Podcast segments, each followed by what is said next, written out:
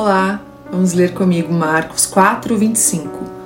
Porque ao que tem, ser-lhe-á dado, e ao que não tem, até o que tem lhe será tirado.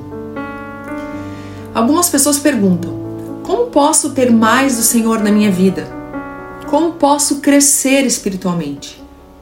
A minha resposta para você que está pensando a mesma coisa é: praticando a palavra de Deus. Não adianta só ouvir e não adianta só ter conhecimento, é preciso viver. O que você aprendeu hoje? Pratique e amanhã você vai receber mais um pouquinho. Como uma criança que começa se alimentando com leite, depois papinha, uma frutinha e assim por diante. Agora, quem recebe e não pratica, não vai receber mais do Senhor.